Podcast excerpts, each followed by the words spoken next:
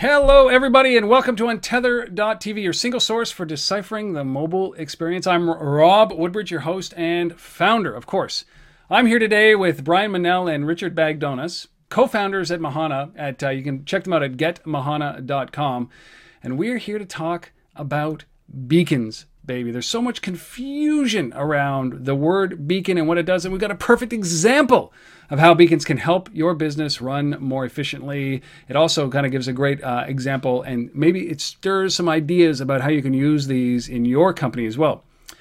The idea here is if you ever wanted to know how long a wait is at your favorite restaurant, I always want to know that. I also want to know how long a wait is at my gym. I want to know how long a wait is for a shower in my gym, how busy the equipment is in my gym. I want to talk a little bit about the future of this. But have you ever wanted to know about the wait at a restaurant? Well, Lots of services out there do this, but it requires you to rip out your old infrastructure, put in a new infrastructure, train your staff, learn the system, charge crap, all that stuff that is just prohibitive to getting out there. Well, Mahana has a solution for that and much more. I'm going to bring them in. Please, please, please welcome in your untether.tv way, Brian and Richard, the co founders of Mahana. Guys, welcome. Hi. How are you doing, Rob? Thanks for doing this. You guys are like in, uh, where? You're in Austin? Sunny Austin, Texas. Yeah, well, I'm. It was I'm- rainy yesterday. It's sunny today. It never rains in Austin. That's what I've heard. No, only during South by Southwest. Oh, exactly. Well, that's just that's uh, you know controlled. Somebody there is controlling the temperature to drive people and the weather to drive people into the actual events because uh, there's a whole bunch of people out there, but nobody actually inside watching the keynotes. I, especially when you're Canadian. so uh, thanks for doing this. Uh, You know, we were so impressed. We covered you on this week in location-based marketing. Uh, we're so impressed with uh, the speed with which you guys emerged onto this space. Uh, certainly around uh, what you're doing in the restaurants and, and iBeacon. Um, why don't you give us an overview of what it is that you guys do, and th- then we're going to dive right into this. Um, sure. So, um, you know, Richard and I started this company back in August um, with the vision of trying to kind of transform the dining experience, make it make it better. We go out to eat at nice restaurants, like going out. We don't like to wait. Um, also, didn't like the fact that um, you know places we would go frequently. Every time we walked in, it was like we were a total stranger, right? So it was a little bit weird. It's like this is the modern age, right? They should know I come here a lot. They should know I love the crispy fish. Should, it seems like they should know these things. They just don't. So, you know, Richard is really uh, a technical genius with point of sale integration uh, for all these systems and used by by restaurants, and there are a lot of them. Um, and so um, we uh, you know started this company with that vision in mind. Um, we've got the technical smarts. Richard and I are both uh, experienced entrepreneurs. Um, but we we needed the industry expertise too. So we we crafted in, uh, some industry experts as advisors to help us figure out what the solution was going to be, um, what business problems that we could solve, and um, the result has come out to be a Mahana. So it's a relatively simple app. Now, right now, it only works in Austin, Texas. Right now, this is our test market, so we're still very fresh. Paint's fresh. Um, so we launched around, it didn't really launch, but we started around South by Southwest. Um, so it works in Austin if you're here. But you download the app, you connect it to your Facebook uh, account, and uh, the app pulls in your picture and your name, uh, your birth date, some basic stuff about you. And then the app helps you discover the wait times at restaurants. We crowdsource that information. Uh, we load the menus in so you can sort of see what's close to you, get a little map view um, of uh, the space around you, can figure out where to go. helps you plan your evening, right? It's like, how much time do I have before my show or the movie? Um, and how long is the wait time? You can sort of plan um, your, your day better at a glance without having to call a whole bunch of restaurants to find out. Or worse yet, you already belly parked, you got in like, oh, it's an hour and a half. And you're like, oh, I got a movie to go to. I can't make an hour and a half. And then you're stuck because you're already there. Like, what are you going to do? So, um, so it's relatively useful from that per, um, perspective. Um, but then, you know, we have that information and we use the beacons. We put we put a beacon in every restaurant um, that we work with that participates with Mahana. And really, what the beacon does for us is we don't have to ask you to whip out an app and do a check-in and you know do all sorts of things. Um, with uh, iOS 7.1, actually, um, our app works in the background and uh, and knows that you, we know who you are. We got your picture and name. We know you're at that restaurant because the beacon has that very sensitive proximity awareness. Um, so we place you there. Um, so you don't have to really actually do anything to sort of get those benefits. So we can actually pop up your picture of the restaurant and your name and stuff about you that they know um, without you actually doing anything. So it's kind of like magic when it all works. Um, it's it's kind of the cool thing about technology when um, when uh, you make it simple, seamless in the background, and uh, you don't have to do anything to get it to work. So, um, so that's kind of the basics of Mahana, and uh, and this was work. this was completely inspired by the fact that you guys like to go out and you don't like to wait.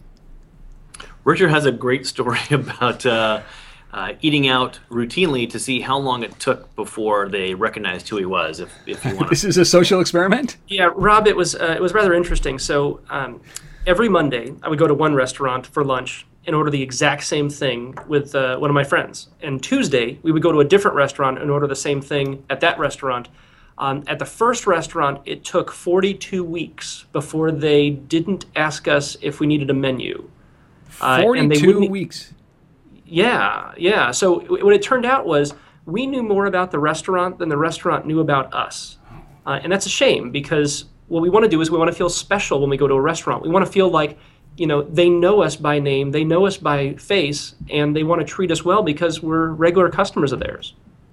Was it the same server that uh, that served you pretty much every Monday? Pretty much. Oh man.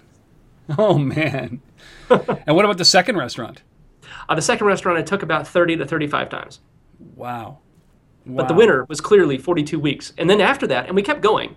Uh, we wanted to see if they would just if, if this would be a continuing thing, and uh, it did. And then you know you you don't go there for a few months, you come back, and they would still remember us and say, ah, your combination plate A extra spicy. Wicked.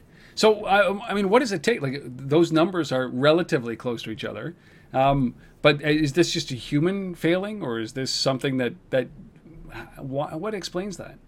What do you think? Um, you know, it's hard to be a restaurant, right? So yes. one of our advisors, who's a GM at a local restaurant, he describes Mahana as like that little whisper in my ear that tells me something, right? right? So it's hard to remember. You know, they see hundreds of people a day.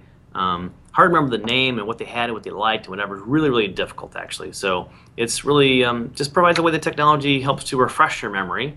Um, and then with, sometimes with a few uh, refreshers about someone's, you know, their, their name and maybe what they had before, what they liked, you might remember some other things about them, and you can just sort of personalize that greeting and um, you know, it might, might, kick in a genuine memory of like, oh, now I remember now. I just couldn't remember his name. Like, I remember he loved uh, that he didn't like ice in his drink.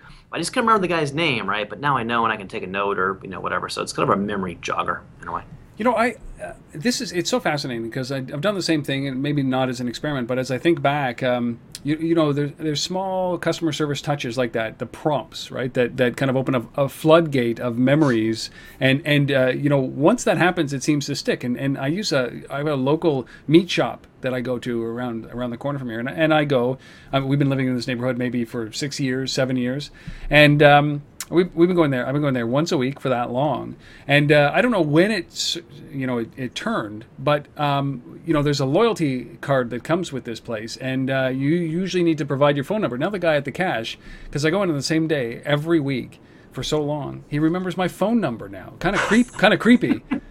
But I remember the first credit card I ever had I have never remembered a single number since then. That's it's weird. it's one of those things that some people have it. They just remember everything. Wow. It always amazes me the, the cashiers, the grocery store, look at your produce and like, oh, bananas, that's 4011. Like, yeah. And there's yeah. thousands of products, right? So, I mean, people have the capacity to remember a lot of things, but there are just there are a lot of guests, and, and you might go to a nice restaurant, maybe go once or twice a month, right? But still, they've seen hundreds of guests between you, so it's it's it would be very hard. Let me ask you, like, how how do you think that this kind of uh, a melding of technology, social, location, everything that you're talking about here that kind of uh, you know culminates in the beacon, and then the prompt to the restaurateur or the the host or the hostess or the waiter or whoever it might be, the owner. Uh, how do you think that this changes re- the restaurant experience? You know, from my perspective, the you know my wife and I go out every Friday night. We have our babysitter come over, and we're out on a date. Um, we want to feel special um, and we patronize the same restaurants. You know, we have a rotation that we go through. Um, what what really changes the experience is not the food because the food is awesome, mm-hmm. not the service when you're at the table because the servers are are great. It's not the payment portion of it. The, the two things are the hi and bye. So when we walk in the restaurant and they say, "Ah, Richard, great to see you again. Hey, you haven't been here in like two weeks." Um, and oh, by the way, Tina, yeah, we know you're gluten free. We'll have a gluten free menu at the table. And by the way, we have this special tonight that's gluten free.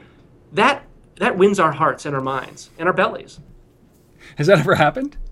Yeah. Okay. Oh, absolutely. Good. We kind of have this philosophy about, um, you know, if if you're if you walk in the door and I don't know anything about you, I can provide service, right? I can be attentive. I can keep your water glass full, um, ask you if you need anything, and that only goes so far. But if I know how often you come in, I know some dishes that you've liked, I know some wines you've tried that you enjoyed, then it becomes more of a two-way dialogue. I know about you. I can provide real hospitality to you and say, you know, hey, last time you ordered shrimp scampi and you loved it, well, I've got this new thing. If you like that, I got something for you to really like, right? Or you really enjoyed this this wine because you thought it was dry and white. I got a new one on the list that just came in. You might enjoy it. Then now we're talking. Right now it's like service. Now this is like you know more special to me because the, the servers we've discovered I think know a ton of information. They they taste items that come out of the, the kitchen. They know lots of things. They just don't know anything about you, right? So if they actually knew something about you, they can actually provide a wealth of information to make your whole experience much much better. You know, They, and, and Rob, they say Yep. that uh, service is a monologue, hospitality is the dialogue. It's great. What a great saying.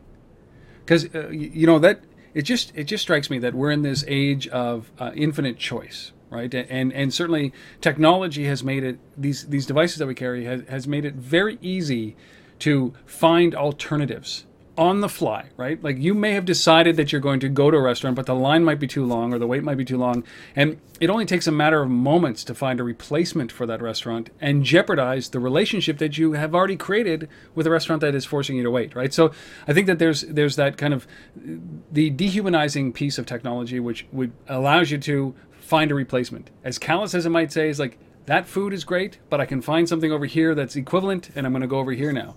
Um, so I think that that in store, in restaurant experience is so vitally important that will you know when there is a 40 minute wait or a one hour wait, you're going to do it because you know it, it's a oh, it's an open embrace when you walk in.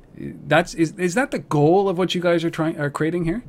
Yeah, that's you know, Mahana means warm in Hawaiian, right? Warm and inviting. So that's really the, that's the, the entire goal. I think service, you know, if if, if I go into a restaurant and um, maybe the food wasn't all that great, it's very very hard to trot out 350 plates a night and have everyone be spot on, Yeah. right?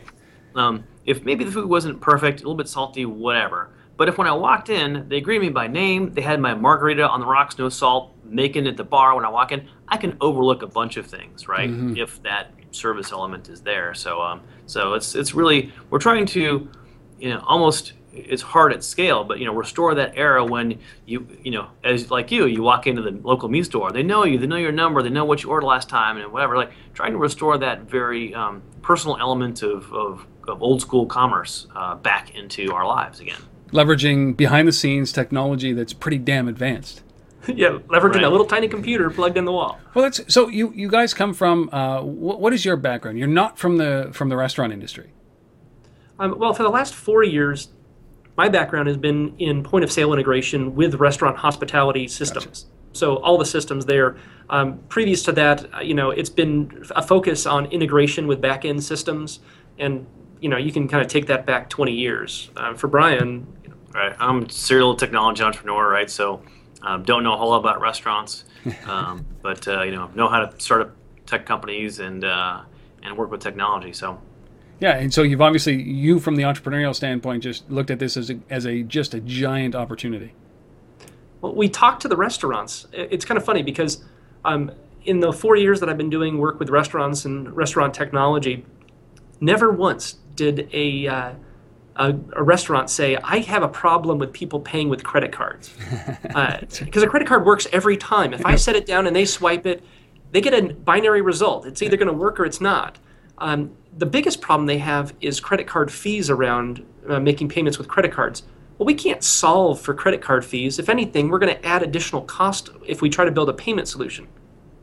But the biggest problem that the restaurants had is they have an empty seat and they're willing to pay the credit card fees if somebody was sitting there and they could sell them $100 worth of food or $10 worth of food or any amount bigger than zero. And so what Mahana looks to do is fill the gaps for the restaurateurs and fill the uh, you know and put butts in seats. I guess is the easiest way to explain it. Yeah, their their their seatings are expiring inventory. Absolutely, you just can't get it back. Yeah. Yeah. Savvy restaurateurs look at an empty chair and they know in their minds how much that's costing them to have that seat empty. So um, yeah, there's a real cost to it. It's They're like an empty to a hotel little. room. Yeah, or an empty seat on a flight, Yep. Absolutely. which is luxury for the guy sitting next to that empty seat, but uh, painful. For, uh, so you guys are not. Uh, how did you guys meet? Did you guys know each other before this? How did you guys become founders together for this uh, initiative? Yeah, we actually met like it's been what, 18, 19 years, Something something, like like that. that. So both of us have been in Austin about 19 years, and we both we we met right about the time that we both had moved to Austin. So I had a company um, I started in Austin called Proficient in '97, which we IPO'd in 1999. Um, one of my employees was a good friend of Richard's, and so we met socially um, and just sort of you know hit it off, kept in touch, always sort of did things. And we always wanted to work in a company together and just the cy- cycles never quite worked right. When I was ready to start something new, he was in the middle of something you know, he was very involved in, and so the uh, our biorhythms just sort of came together uh, for this one. So it's it's been great. Uh, a lot of that must have to do with with the idea, right? So, uh, you know, I'm, I'm a firm believer. I'm an entrepreneur all my life, and I've looked at opportunities. I've been involved in opportunities where I'm kind of like, meh, eh. Like you know, I like the people, but it's like, ah, no, I'm not interested in that idea. But if there's there's got to be some idea that that maybe the ideas weren't right for you guys to work together, but this one just kind of maybe it's time, maybe it's coincidence, but there has to be something beyond uh, you know that that cycle to say, yeah, yeah, I'm in because I you got to believe in this idea, right? Yeah, the, the interesting thing is it's kind of the difference between the horse and the jockey. And we like to say, you know, you want to you want to bet on the jockey because the jockey can help adjust the horse on its path. Um, if, if all you do is you bet on horse. I just want to know horse, who's who's the horse and who's the jockey in this race. I was just going to say. well, I would say the uh, the company is the horse, Okay, and the okay. product Just and the product clarifying is the horse. And uh, I guess we're co-jockeys. Nice, nice.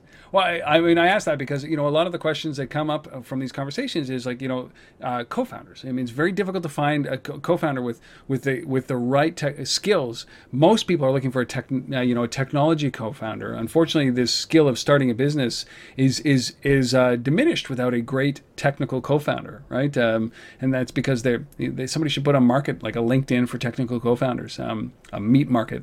Uh, Grindr for, for co-founders, right? Right Something down like- the street from you, I believe, is a meat market, but uh, they Exactly. don't have technical co-founders there. Well, he has a phone. He has my phone number though, so he can call anytime. Um, yeah. So this this is this has evolved into this, and then you did the right thing, which was go out and find some uh, advisors to be able to help you from the restaurant, the core restaurant standpoint. Um, did they? a- And you found some investors, right? You, you've got uh, angel round. Is that what you've got, or is it uh, seed or?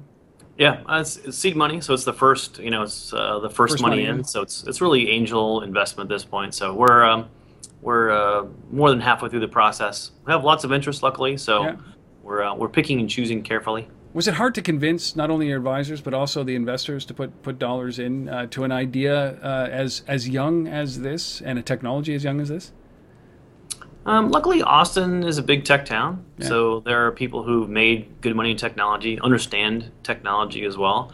Um, and then, uh, you know, it helps to have built successful companies in the past, have a track record, as Richard said, like a lot of them bet on the jockey rather than the horse. So, Yeah. um, if you have a really strong vision of where you're going and they, you know, understand you guys as, as talented entrepreneurs, um, you know, that certainly helps. Uh, I would imagine. Yeah.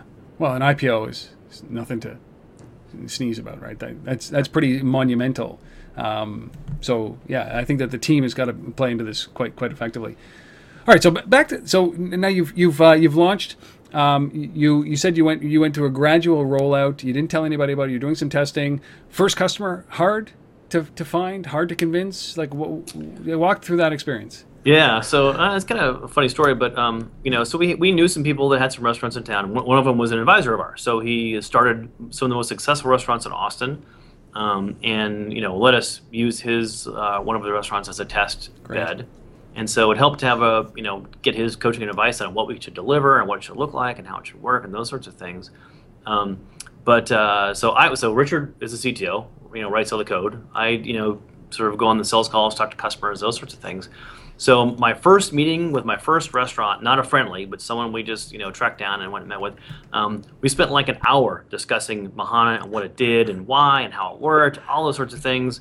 Um, and uh, so it was you know it was great because uh, you know I'm enthusiastic about it. You know, I got them excited about it. It was interesting, but as time went on, I got the pitch down to like 15 minutes. So I'd walk in the door within 15 minutes, like I'd boil it down to its essence, like here's why you want to do this. And they're like, great, I'm in. And it just, you know, so the, the sales cycle got a lot faster from uh, from an hour down to 15 minutes. How- so, uh, are you selling this like? Are you selling that uh, as we were talking about like this expiring inventory? Are you selling this as a relationship builder?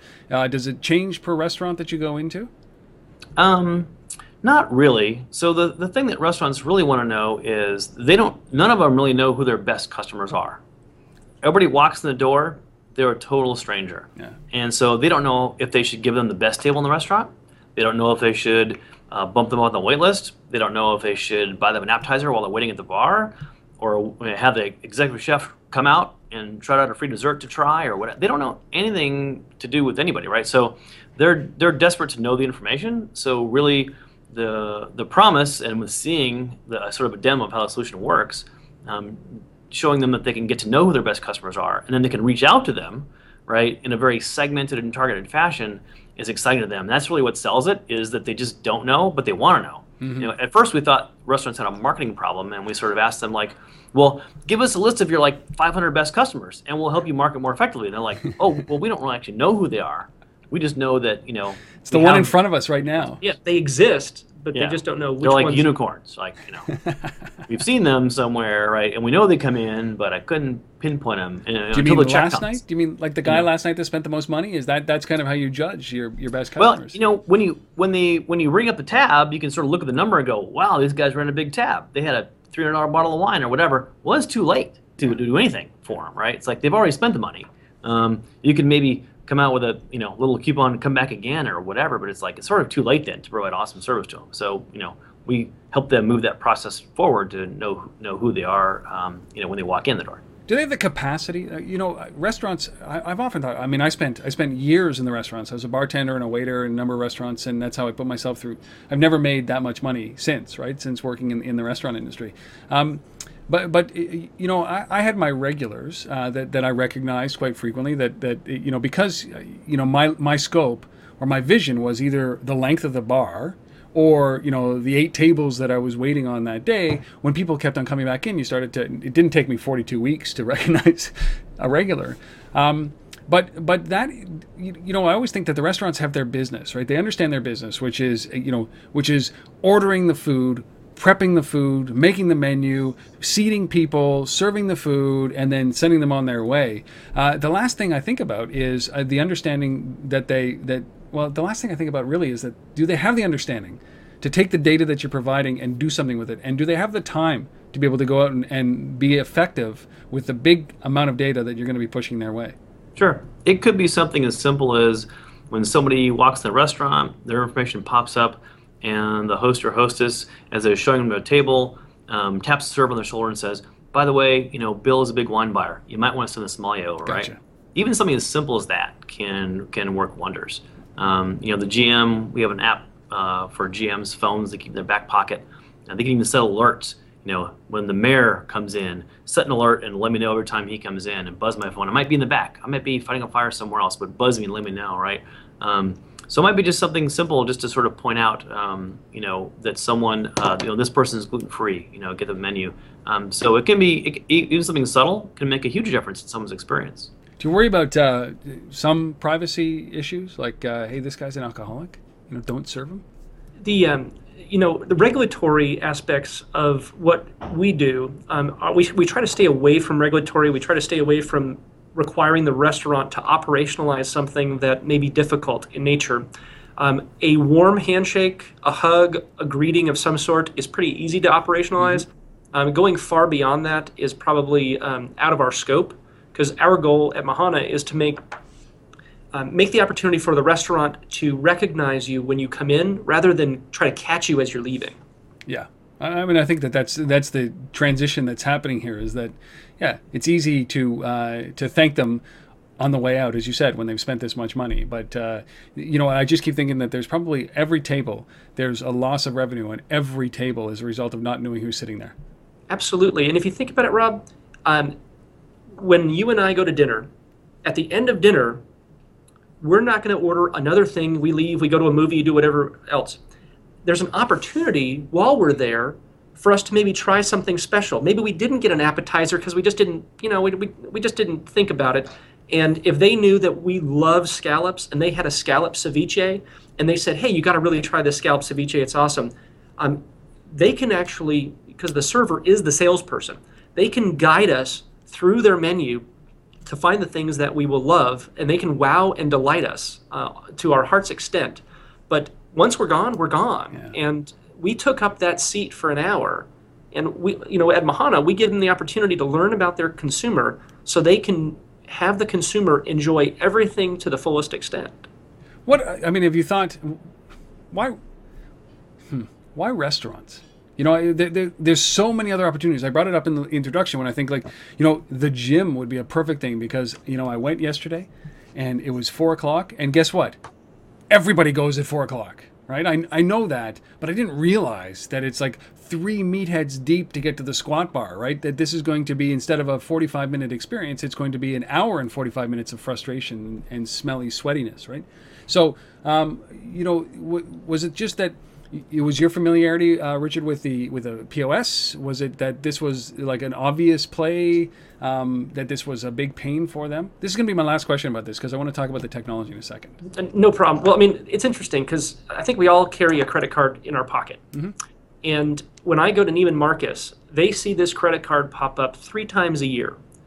You really can't build that much of a graph on somebody from uh, that infrequent, um, them coming in.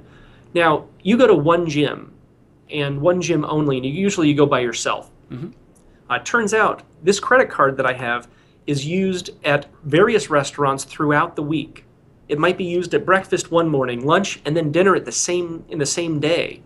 That is a lot of data points to collect about somebody, including what I like and dislike, um, especially the things that I tend to um, purchase when it's on a menu. Like I love beef short ribs when they're on the menu, and I love ceviche when it's on the menu.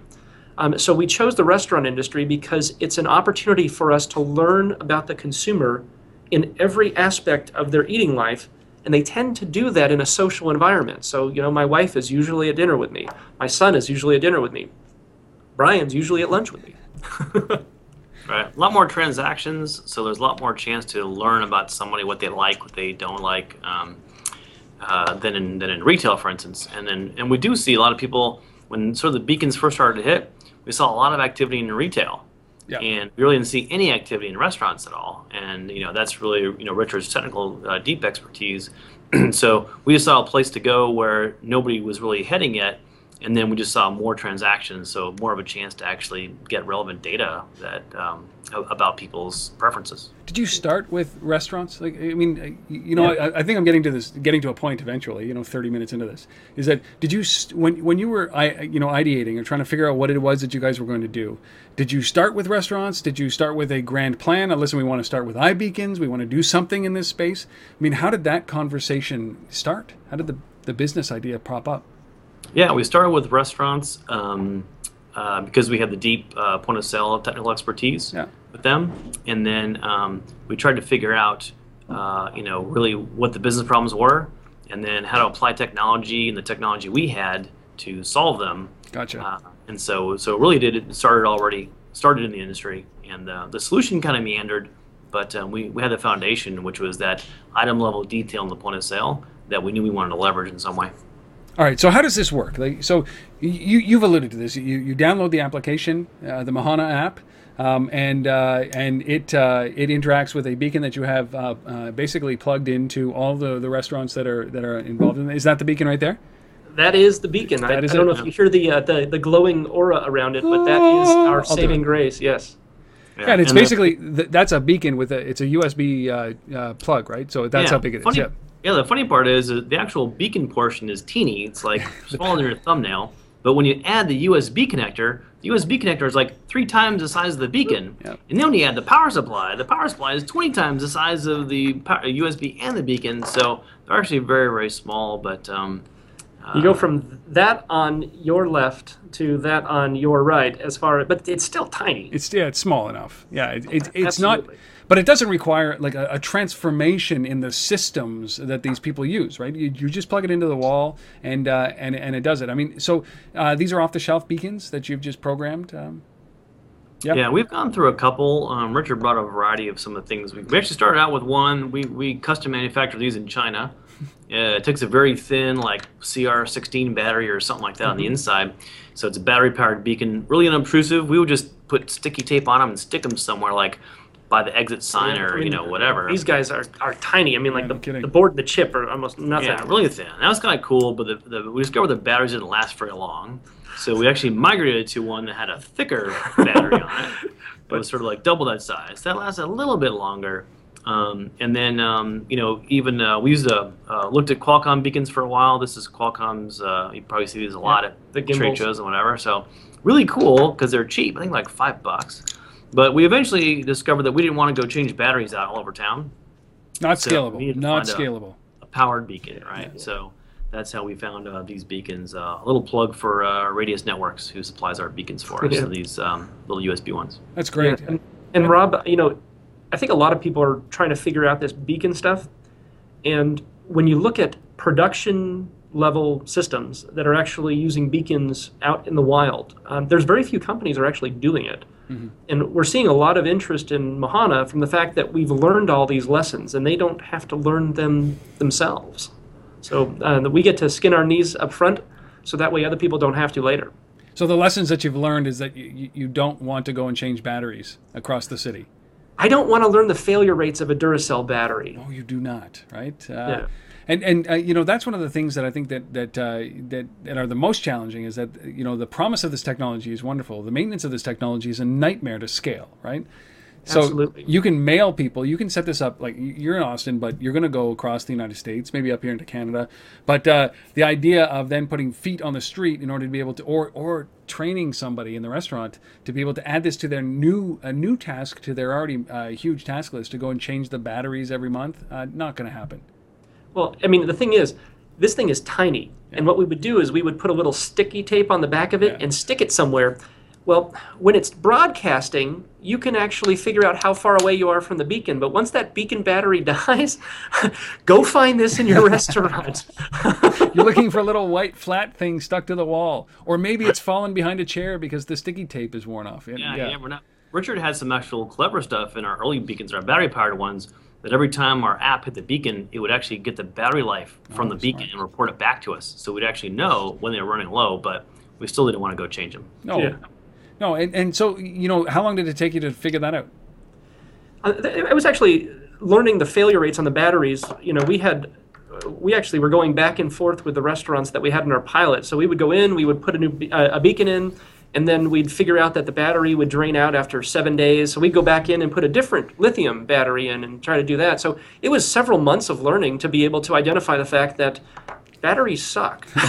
yeah, and we needed more and more of these vendors to come up with powered beacon options for us to look at, you know, variety and figure out what the right thing for us was. So, um, you know, all those companies are young too, right? They're figuring it out. They're doing different form factors from battery to plug-in, plugging with Wi-Fi backhaul, with you know um, other data network uh, aspects. Of, I mean, so that whole landscape is, is changing as well. So you know they're all figuring out too. So um, you know it took a while just to see more products out there in the market. Um, in terms of the beacons. It's always the challenge of being on the leading edge, right? Where you're you're you're trying to build a software that that overcomes all of the inadequacies of the hardware, and then something like that comes along where where oh look, it's a you, you can plug it into a power source, USB based. Oh, there there was uh, a there was a there was a definite exactly. that popped up when we saw these things.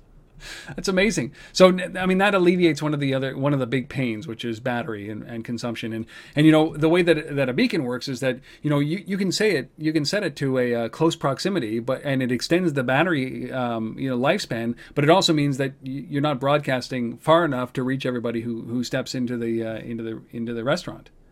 Absolutely. I mean, there's a couple things you can tweak. So one is how many times a second or how many times a minute do I want to broadcast the signal? Yeah. Uh, but it turns out, and we learned on early on that with Apple, sometimes if it's in a background mode, it takes a little longer for it to hear the beacon. Um, especially if the app is completely off, it takes a little little bit longer. Well, you want to broadcast as many times a second as possible to overcome that. Well, you're draining the battery down as part of that, so it's adding to the mix. And then, of course, you can determine how far you want to transmit it. Right. And depending on where the battery, the, where the beacon is, and where the front door is, the beacon may not always be by the front door. Uh, so you know, it, everything was going against us when it came to batteries. And then when we, got, we found the plug-in uh, type, I mean, it, you're right. The changed uh, everything. It changed the world for us. And so, uh, you know, I, I always think about this is that how do you uh, did you ever think about uh, with iOS? I know that are you guys looking at Android? Uh, yeah, we're currently building the Mahana for Android right okay. now. And uh, but but for iOS, you know, the idea of an app is always a challenge for me, right? Because you have to now market that app as a separate entity uh, you know, not the, it's not the restaurants app, right? It's the Mahana app where you have to then put marketing dollars in to get this, and then make sure that the restaurants support it, all that kind of stuff. So it's like you're running two businesses at the same time. You're selling to the restaurants, and then you have to convince a restaurateur uh, that they're going to uh, you're going to convince their their patrons to go and download the application in order for this to function properly. So I, am going to assume you're leveraging their uh, their broadcast as well to be able to go and download the application. But that's that's two separate businesses. Have you ever thought? Like, did you look at at integrating with with Passbook or or something along those lines to be able to look for native applications or even the restaurants apps themselves? Yeah, that was actually one of our first thoughts was how do we partner with somebody that already has some market share on the phone deck, yeah. right? Yep. But the challenge there is that um, you know your person your user agreement with uh, you know, a check-in type app says that, you know, I've agreed to let this check-in app see my information. Well, if we piggyback off that and we get someone's email address, whatever, and then all of a sudden we say, hey, by the way, thanks for coming into whatever uh, restaurant, and yeah. it comes from Mahana, they're like, who gave who Mahana my yeah. information, right? So we just can't, unless we have our own app, we could not get the, um, the user data that we needed to make the service relevant and interesting. Has it been a challenge to get your uh, the your app out there with the restaurants that you're using currently? You're in.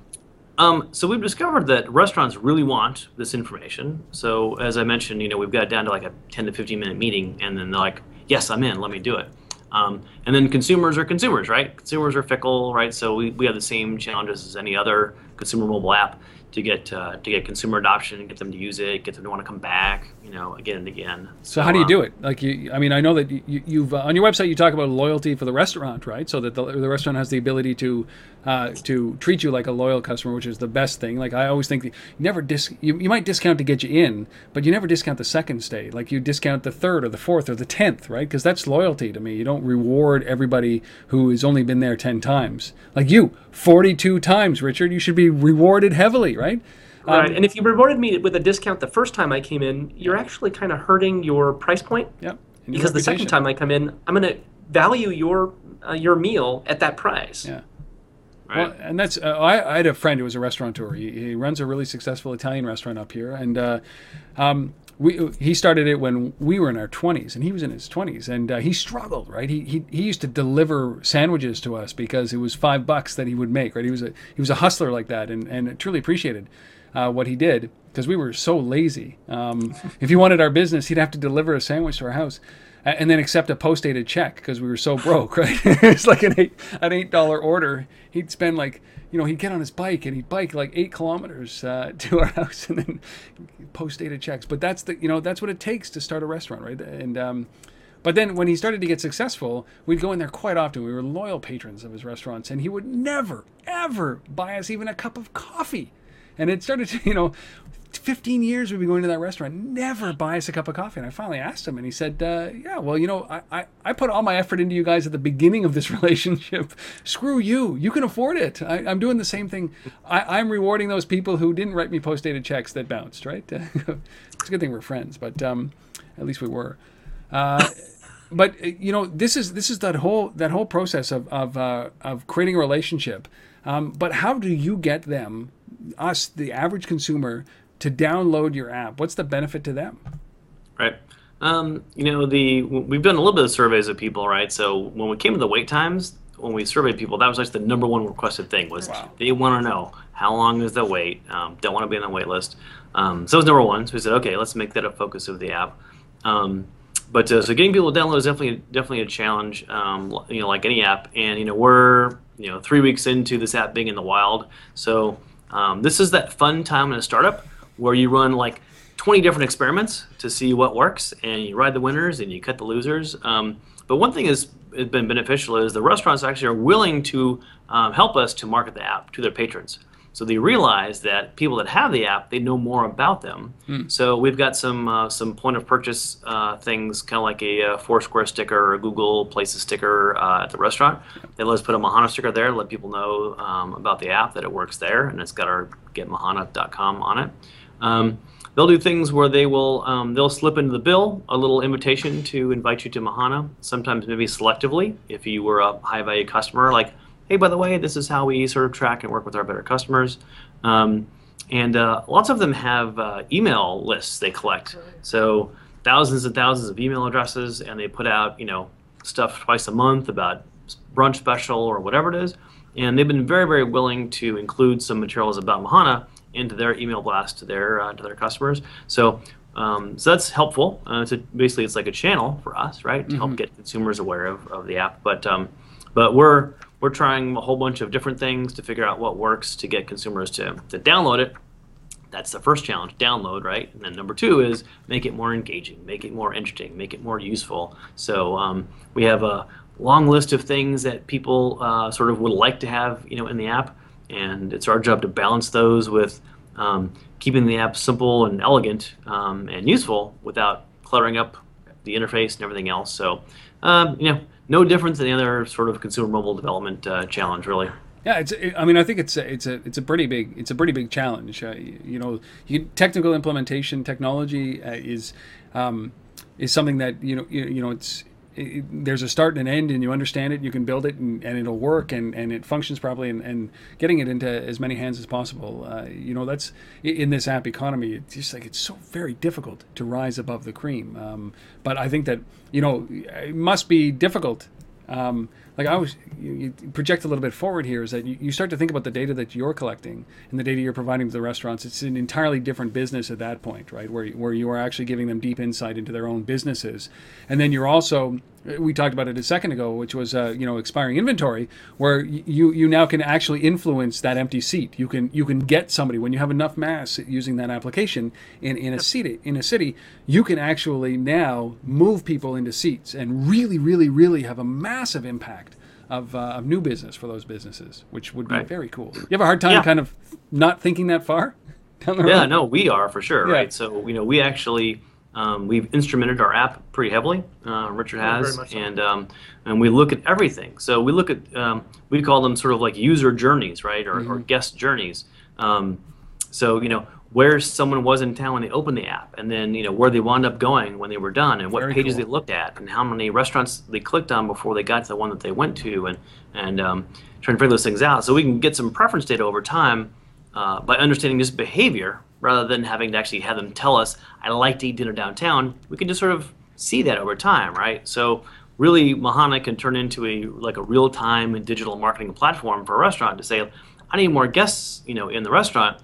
Let me reach out to people who are looking at the app right now, who are within a half mile of me, So cool. um, who've maybe been here before, so they, they like my restaurant, or maybe they've liked a few dishes or whatever. Um, and uh, you know, let me entice them to come in, maybe with something I can, you know, uh, throw them to, to get them to, to come to the restaurant, or click a button here to reserve, whatever, right? So really, you know, thinking down the road, it turns into a, a digital marketing platform that that can move. Uh, people to behave in certain ways and get people to um, you know into restaurants and, and stuff like that. So um, it'll be exciting to see that kind of scale when we get there.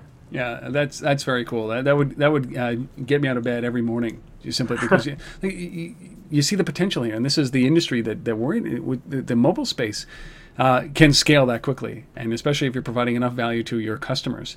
So you're providing the value to them. How do you guys make money off of this? Um, so you know we, we can't charge consumers obviously to use the app. That would be a little bit silly. Um, It would be but, career uh, limiting, yes. Just a So bit. yeah. Um, So um, our our business model is that you know we are um, planning on once we get some mass you know here in Austin of consumers, we'll charge the restaurants you know sort of a, a nominal sub hundred dollar a month fee to have the basic CRM system to see those names and pictures and get the basic stuff in there. Um, but the real monetization would come in that digital marketing, right? The things that attract guests to actually come in and uh, and patronize a restaurant. So, um, you know, Richard's built a pretty clever kind of closed loop system um, to look at people that we can sort of filter down and say, you know, um, okay, who uh, has not been in a restaurant, you know, like in 10 days. It would be silly to push an ad at somebody who just ate here last night. Yes. Like I just ate there, and now they want me to come back. That'd be silly, right? So we can say, well, maybe who hasn't been here in 10 days, um, and you know who's looking downtown to go eat, or you know who's had bourbon on their tab at least once, or whose you know average price per plate uh, on their tabs is above a certain threshold or whatever, and then say, great, I want to segment and get something out of those people to entice them to come in, and we can know who that universe of people is. We know in the app if they actually opened and saw the offer or not. We know if they hit the beacon, and when we hit the beacon, we know from the point of sale integration how much money they spent when they were there. So it's a, it's a very crazy and unique kind of very closed loop kind of ROI in terms of the value of the marketing and what worked and then how much you made because of how much you spent. So that's where our real monetization comes in is and actually sort of pay for performance in a way. Yeah. So I, I mean, would you take a referral fee, for example, because that scales much more be- much more quickly and far greater uh, than a monthly fee, right? Yeah, we could just say yeah. So the digital marketing is really is performance based. Yeah. So we'll say you know could be a small percentage of the total tickets or some other sort of method. Yeah, I I would even go for like the lifetime of the of the customer. That'd be the greatest thing. Is like if this is a new customer and they've never been in here in the scale of, of you know you using Mahana, uh, every time they bring in it, every customer that they bring in as a result of it, then you pretty much that's like any Hey, Rob, it sounds like we might have a new Canadian salesperson. exactly. I'm in. I'm in. We get, we get, we sell poutine and beaver tails up here, and I'm pretty sure that this would be the perfect thing for them. Um, I, I no, the other thing I think about we talked about a little bit about payments. Like, nope, nobody's ever complained about paying in cash and all these kind of things, right? You know, the world is now. Um, uh, rife with uh, mobile payment processors, and everybody's in the mobile payments business, and everybody's trying to battle over these percentages, which I find is is uh, is funny um, because the most portable you know currency right now is still the U.S. dollar. Uh, you know, it's accepted everywhere. Um, up here in Canada and in Botswana and anywhere, right, the U.S. dollar is still the single most accepted uh, mobile payment. But do you guys ever look at models like uh, like Uber, for example, and think, God, if we could scale to this point, uh, why wouldn't we just be like the Uber of for restaurants? So you know, you walk in, we know who you are, we know what the menu is like, we know what you like to eat, your selection of wine, like we've gone through this whole episode, and then they get up and walk out. And, and, and then you've created this completely frictionless, great experience with no bill, no awkwardness, where it's just through Mahana, the payments happen, and uh, the restaurant gets their cut. You get your percentage because it's a new business model. Have you ever thought about that kind of utopian view of, of that restaurant experience, or did I just give it give it away, or am I way off my Thought rocker? about it for sure, and uh, you know, I'm not going to say we built that just to make sh- just to see if it actually worked, but um, it's really not that hard. Fair enough, but I, I, I think like that's the experience that you would hope to to have, right? Where there's you, you walk in, you're served, everything's paid, you don't have to worry about it, um, and it's like that black car service that Uber brings, right? Silence. Absolutely. Okay, that's fine. I'm gonna. Uh, I'll take that as a silent answer. Um, my last question here is: How do you, how do you guys scale? Like, how do you how do you guys see this kind of rolling out? Um, because it, it could work in a city, but um, do you worry about other people taking this idea, or do you- how do you how do you scale this across the country and then and then get as big as you need to get? You know, it, it's interesting, Rob. Uh, ideas, you know, float around in the ether all the time. It's all about execution. Yes. I, I there's very few things that I I would feel uncomfortable telling a competitor of ours because it's just painful to go through and do point of sale integration and build software that exists on all the point of sale terminals that can show your picture. Um, you know, two people can run the race, but only one has to finish. Right. Right. So is this a slow and steady piece for you guys? Like you you or do you do you go through that process uh, in Austin? You you Yeah. iron it all out and then you just roll. Yeah, we're measuring everything in Austin. You know what it takes to get consumers to use the app, what the sell cycles like at restaurants, how the operationalization of things goes, and deploying beacons and what that takes. So, um, you know, for us, it's probably a, a city by city rollout strategy, uh, much like a Zipcar or Uber or any other sort of like. So, um, so the world, the internet, investors are familiar with city-based rollout strategies um, for us. So that's probably what we're what we're looking at and then um, we'll go pre-sell restaurants in a market basically sign up a whole bunch of them and then we'll get consumers loaded on when there's, when there's restaurant and content and places to go inside the app so Gotcha. um, we'll um, we'll take that approach to getting um, getting things ramped up in a particular city Yeah, and, and Rob, just in case anybody is interested, um, those cities that have a lot of downloads, because when you download and install the Mahana app, we know where you're located. those are going to be prioritized over others that don't have any consumers. So I'm not saying that your local meat market, uh, you know, will be having any competition for knowing you, but uh, the restaurants up in uh, Ottawa might uh, get a run for their money uh, if you start uh, having your friends install Mahana on their phone. Download it. Download it. Yes. Um, well, I, think that that's probably the best way to do it. I mean, you know, certainly uh, the ability to distribute across the country and around the world really does show you where your next market is, and and uh, you're doing advanced marketing um, and advanced awareness making because of that. So I think it's it's very fascinating. Uh, this whole this whole conversation is fascinating to me because you know it starts off as a technology, right? Like you're solving a problem, you're going to leverage all the technology, but it, what it ends up being is in the background, which is exactly where it should be, right? All of this information doesn't require a lot of activity. It requires the user to download an application. Uh, let it let it run. It requires the end. What does the restaurant need? It just needs a beacon and uh, integration in their POS. That's it, right? Yep. Absolutely, so and, and, really, it's just a beacon to let them know that you're there. Yeah. And then uh, some some device, their existing devices, their normal touchscreens that they have at the restaurant, yep. um, we actually present your information right on those, so they don't have to buy any new hardware, and we we give them the beacon for free. That's so simple, and that's that's what this technology should be enabling. That simplicity of, and and the benefit.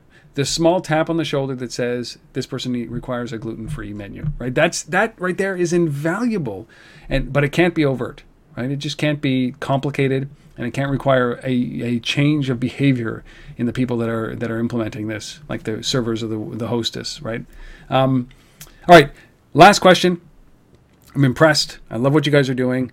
I'm going to take it to a completely different direction. What has inspired you guys? Uh, when you look around, uh, you, you know, what companies out there are you looking at? What apps have you looked at? What do you, you guys use on a regular basis that inspires you to do what you're doing with, uh, with Get Mahana? Yeah, I mean, you already mentioned it. It's kind of the Uber experience, right? Yeah, um, you're not the first. guy. Like everybody says Uber. I love that, but yeah, it's not in Austin. Unfortunately, we wish it was. Yeah. But um, you know, we travel frequently to cities that do have Uber, and like we use it and we love it, right? Yeah. Um, it's convenient. It's simple.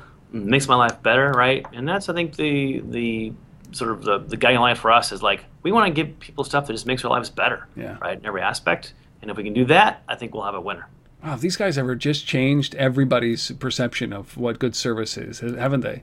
Absolutely. I mean, the the whole concept of, and, and I think you, you mentioned earlier that really good technology is is is invisible. It's in the background. It just works, and it makes life so good for everybody. Um, with Mahana, we have uh, with iOS 7.1, we've now got hooks into the uh, oh, operating system where you don't even have to have Mahana running on your phone, but iOS is listening for our beacon and it'll open up and it'll send it to the restaurant without you doing anything. Uh, that is elegance and simplicity. That's beautiful. Oh!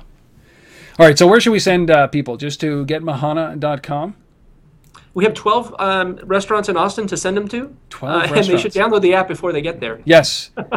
Well, if you'd like some more information about these guys, go to Get Mahana. That's Get G E T M A H A N A dot com. Get Mahana it means warm and engaging in Hawaiian, uh, and that's exactly what you would expect—a good embrace from the restaurant that you go to every day. I hope that that restaurant that you go to every Monday for 42 consecutive weeks is now hugging you.